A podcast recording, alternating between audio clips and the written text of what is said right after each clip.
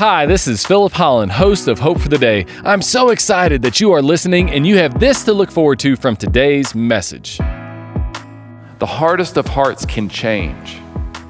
The prodigal who's been gone for years can't come home. The spouse who struggles with the addiction and, and relapses can find sobriety. The parent who can't seem to say that they are sorry one day can be softened to the point of saying, I could have done better. I am really sorry. We might give up on people, but God never gives up on us. Not while we're here in this life.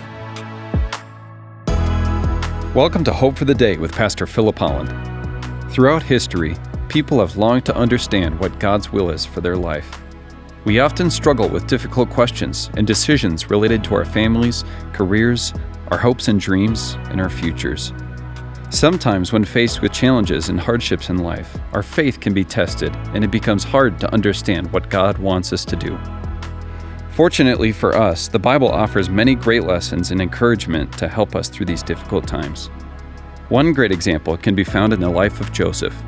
In this sermon series, we'll be examining the life of Joseph in the book of Genesis to uncover the main theme of God's faithfulness even when life doesn't go our way.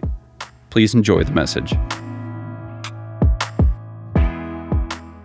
Today, we're continuing in a sermon series on the life of Joseph.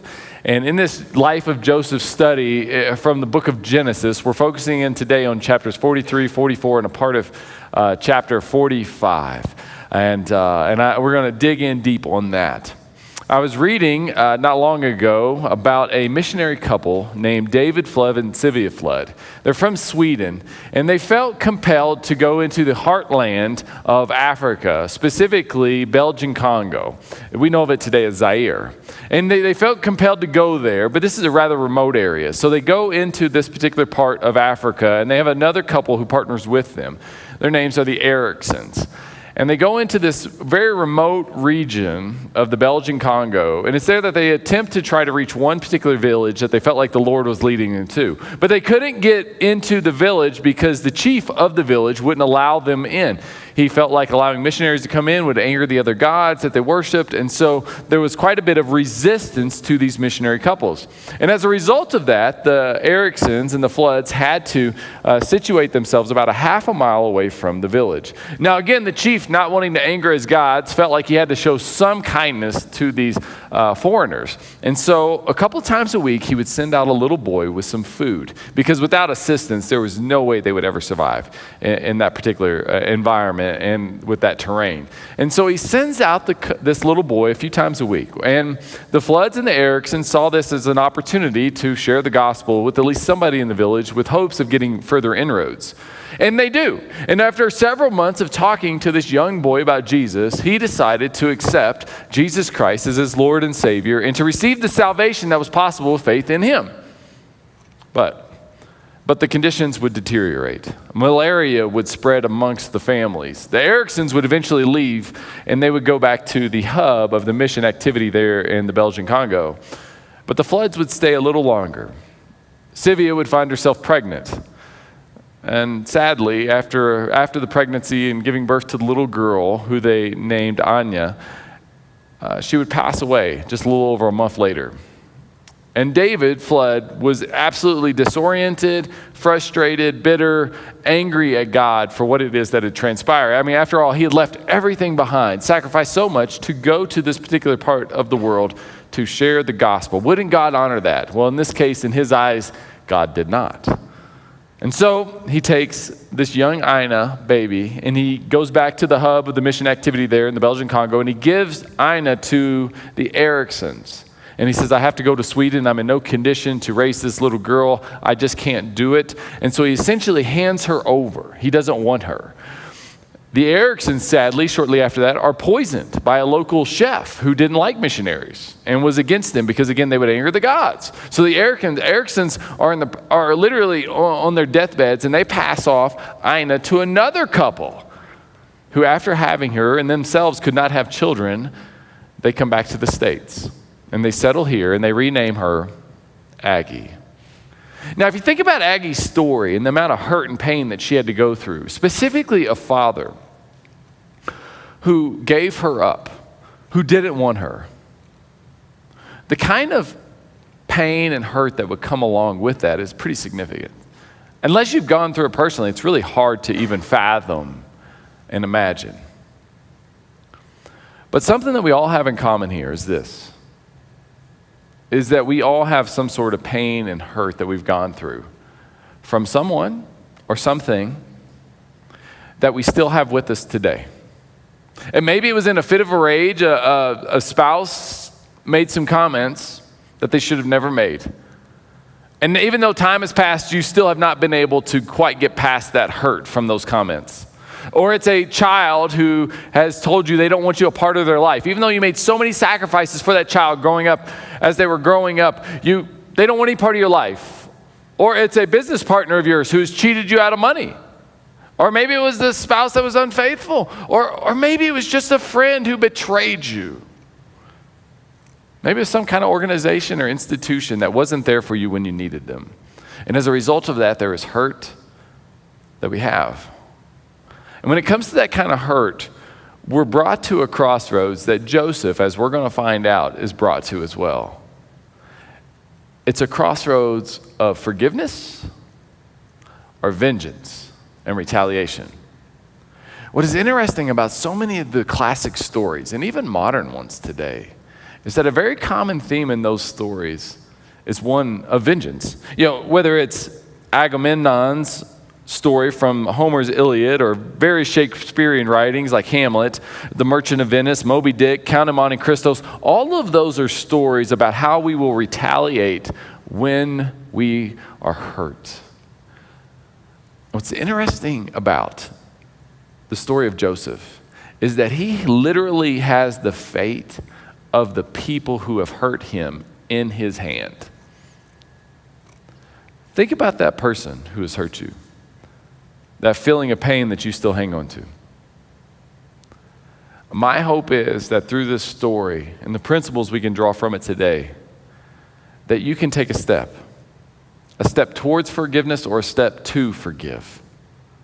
Because vengeance is not ours to be had, but forgiveness is ours to offer. And that's what Joseph does in this story. But before we can get to that, we got to pick up in chapter forty-three. And it's here that the brothers have come back. They left Simeon behind in Egypt. The brothers have come back to their father in Canaan. And it's there that they have eaten the food that, that they brought back. And if you'll remember, Joseph put all of the silver that they had brought to Egypt to pay for the food back in the bags. And so the brothers are there, and they're a little bit scared, and they aren't exactly sure how to handle the situation, but they're at least enjoying the little bit of food that they have that they were able to get from Egypt.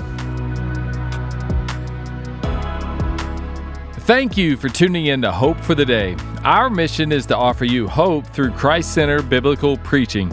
We certainly hope that this broadcast is doing just that for you today. You might not know this, but each of these sermons are recorded live at Valley View Christian Church in the Denver metropolitan area. If you live in the city, we'd love to meet you in person. We offer Sunday services at eight a.m., nine thirty a.m., and eleven a.m. We have programming for children of all ages, dynamic worship, plenty of opportunities to get connected beyond Sundays, outreach initiatives, and much, much more. Do you want to know why we do all that we do? Because so much of our church leadership has had their life changed at a local church. Because it's here that we met Jesus, and He changed our lives, and we want Jesus to change your life as well. So attend a service at Valley View Christian Church. We would love to meet you personally. We're located just south of Highlands Ranch off of Highway eighty-five, Santa Fe. You can go to our church's website, valley view c c dot com, for more information. And again, those Sunday service times are at eight a.m., nine thirty a.m., and eleven a.m. Now let's get back to our program. And so two years into this incredibly intense famine is where we begin reading in forty-three. Now the famine was still severe in the land. So when they had eaten all the grain they had brought from Egypt, their father said to them, go back and buy us a little more. Go back and buy us a little more food. There are a few things in life that are more traumatic and debilitating than a famine. Hopefully we never have to experience that. Hopefully we never have to consider the implications of a famine. But for these particular individuals, they are going through it, and it is unbelievably humbling for them.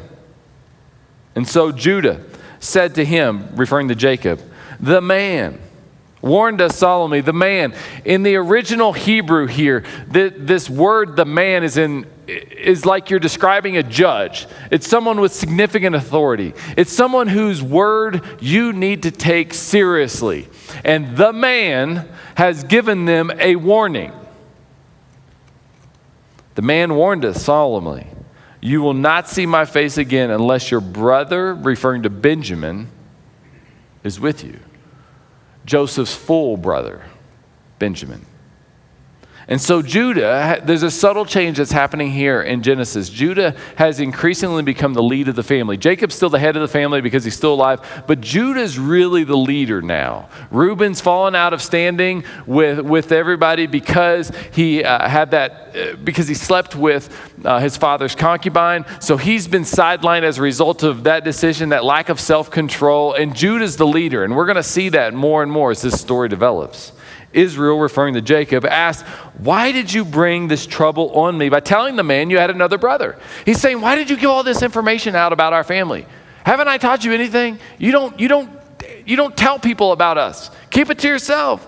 They replied, but the man, the man, the one who literally has his, our lives in his hand, the only place that we can go to, to get food, that man questioned us closely, thinking that we were spies, if you'll remember, about ourselves and our family. Is your father still living, he asked. Do you have another brother? I mean, you, everybody has a father, so is he still alive? There's already all of you. I mean, there's there's all these brothers here. Is there another one? I mean, it's not unreasonable what he's asking. How are we to know? He would say, bring your brother down here. And there's a sense of desperation with Judah.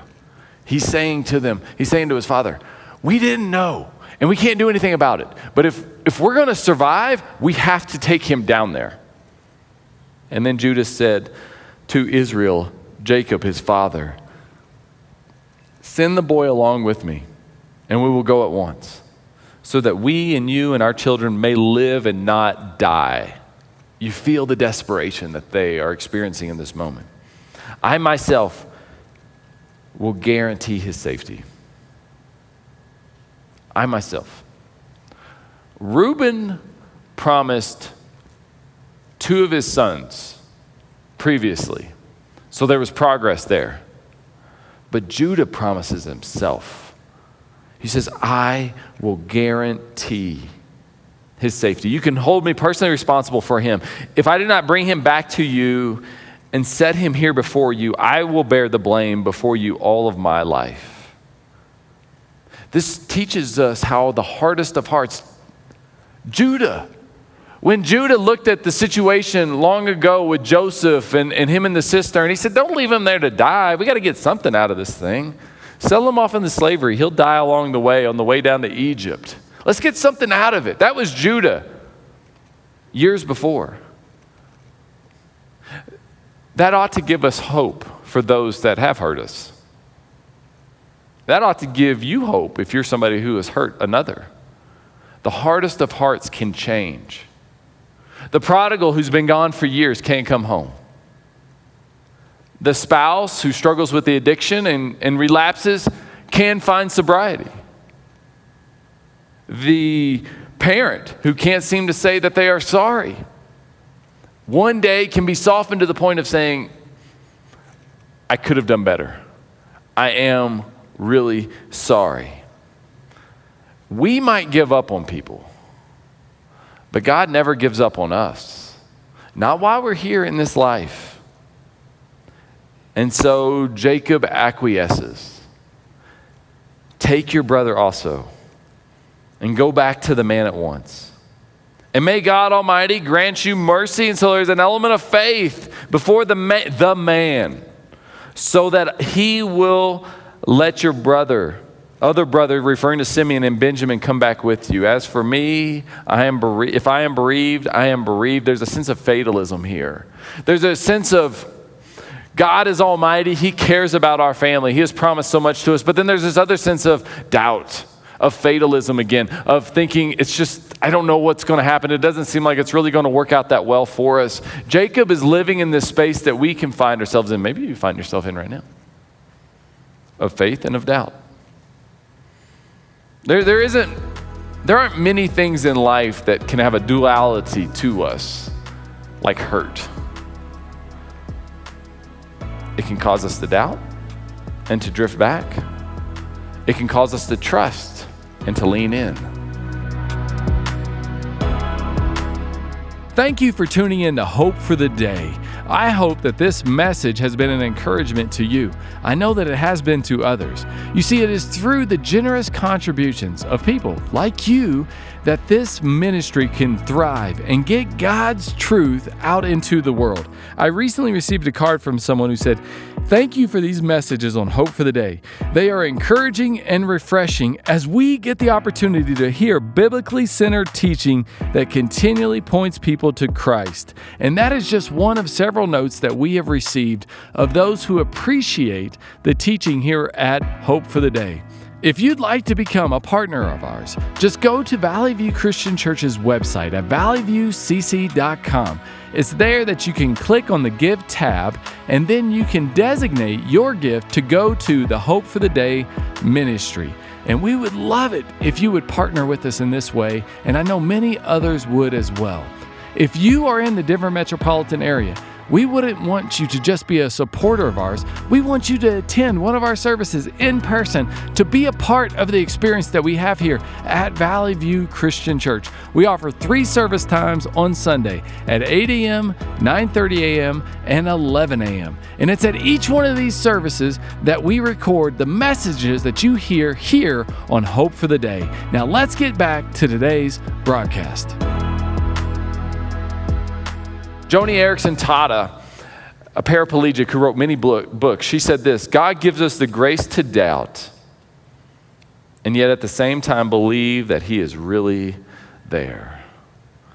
And so the brothers, this is an incredible story. I mean, I'm just, really all today is me just reading the story to you. So the brothers go down to Egypt and they take their sacks that are empty with them with the silver that they had meant to pay the first time with them as well, but they're scared. They're wondering what's going to happen. How are they going to respond? Are they going to think that we stole this money or that we uh, somehow didn't want to pay for what it is that we've received? They don't really know what exactly is going to happen. So they're formulating this story, this, this speech that they are going to give. And they go to one of Joseph's attendants.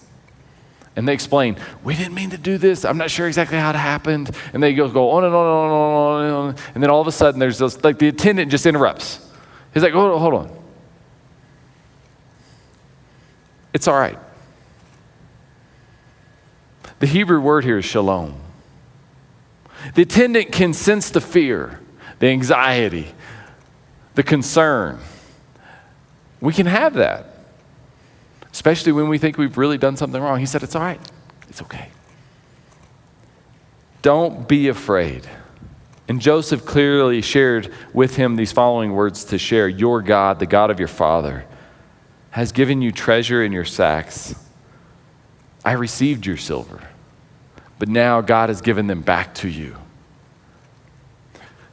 We can have aspects of our life, five percent, ten percent of our life, it's just hurt. It's broken. There needs to be some progress made with some of those spaces. And we can be so focused in on that thing, whatever that thing is. And I'm not saying it's not significant. It is, and it's important. But you can get so focused on that thing that you forget about the other ninety, ninety-five percent of your life that's just oozing with blessing. And it's it's just the fact that you can come to church today. It's beautiful outside, and you get to come in. Hopefully you, you get encouraged by the worship songs. Maybe you get a little something out of the message that's shared. But you get to be here. Like, this is such a blessing. You have health. You have a place to live. You have food. You're not in the midst of a famine. It, you, you have kids. Many of you, you have, you have a spouse. You have all these great things going on, but we can get so focused on that one thing that we don't see the blessing. And they needed a pagan to remind them, God has given all this back to you. We received it, but don't worry about it, because God wanted to give that back to you. And so they go on, and the brothers come to Joseph. And he asked them how they were doing. And then he said, how's this aged father of yours that you told me about? No, notice he said, you told me about it. So he's still not ready to quite end the masquerade. That, how's that father of yours that you had mentioned? Is he, is he still living? And they replied, your servant, our father, is still alive and well. And they bowed down. Yet again, this dream that had caused so many issues long ago being fulfilled, prostrating themselves before him. Again, there's a way that difficult circumstances can humble somebody, even the most proud of people. And as he looked about, he saw his brother Benjamin, his own mother's son. And he asked, is this your youngest brother, the one you told me about? Some of you have half-siblings. And maybe in that same home you have or had a full sibling. You care and you, you love those half-siblings, but there's something special as far as the connection that you can have with a full sibling. And this is what Joseph and Benjamin are experiencing right now, even though Benjamin doesn't know that it's taken place. Is this your youngest brother, the one you told me about? He said, God be gracious to you, my son. Deeply moved at the sight of his brother as this moment is sinking in, Joseph hurried off and looked for a place to weep. He went into a private room and wept there. And then the meal is to be served. And this is important. So the meal is going to be served, and Joseph will be at his table because he is uh, so supreme in the land of Egypt. His attendants will be at another table because they are not, but they're Egyptian. And then the Hebrews are yet at another table because the Egyptians always see themselves as being separate from others, superior to others. And this is important. Because you might ask the question, well, why did God have to send them to Egypt? Why did there have to be slavery? Why was there an Exodus? And we'll get to the story of the Exodus some other time. Why did all that have to happen? Why did they have to go through this? Here's why. Abraham, Isaac, Jacob, and their family would have, in Canaan, intermarried with the Canaanites. Undoubtedly, those gods would have come into the family. And then as a result of that, God would not have had a people that were his own, a pure people, a holy people. And so he takes them from the land of Canaan, and he takes them to the one place that those Egyptians will have nothing to do with them. And in that space, for four hundred years, a nation will grow and develop. And the Egyptians will have nothing to do with them, and they are pure and they're holy, and from them will come a people that the Messiah will come. And people will worship for millennia to come. People like you and I. And why did God choose them? It wasn't because of how great they are. It wasn't because of how intelligent they are. It wasn't because of how strong they were. It's because he just loved them. And that's it. And so there at the table, let's read the description of it.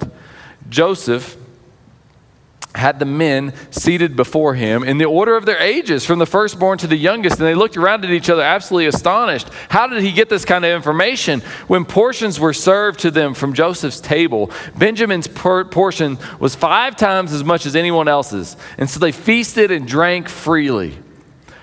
When was the last time there was great favoritism shown to one, to one of the brothers? It was with Joseph. And the brothers hated him for it. They despised him for it.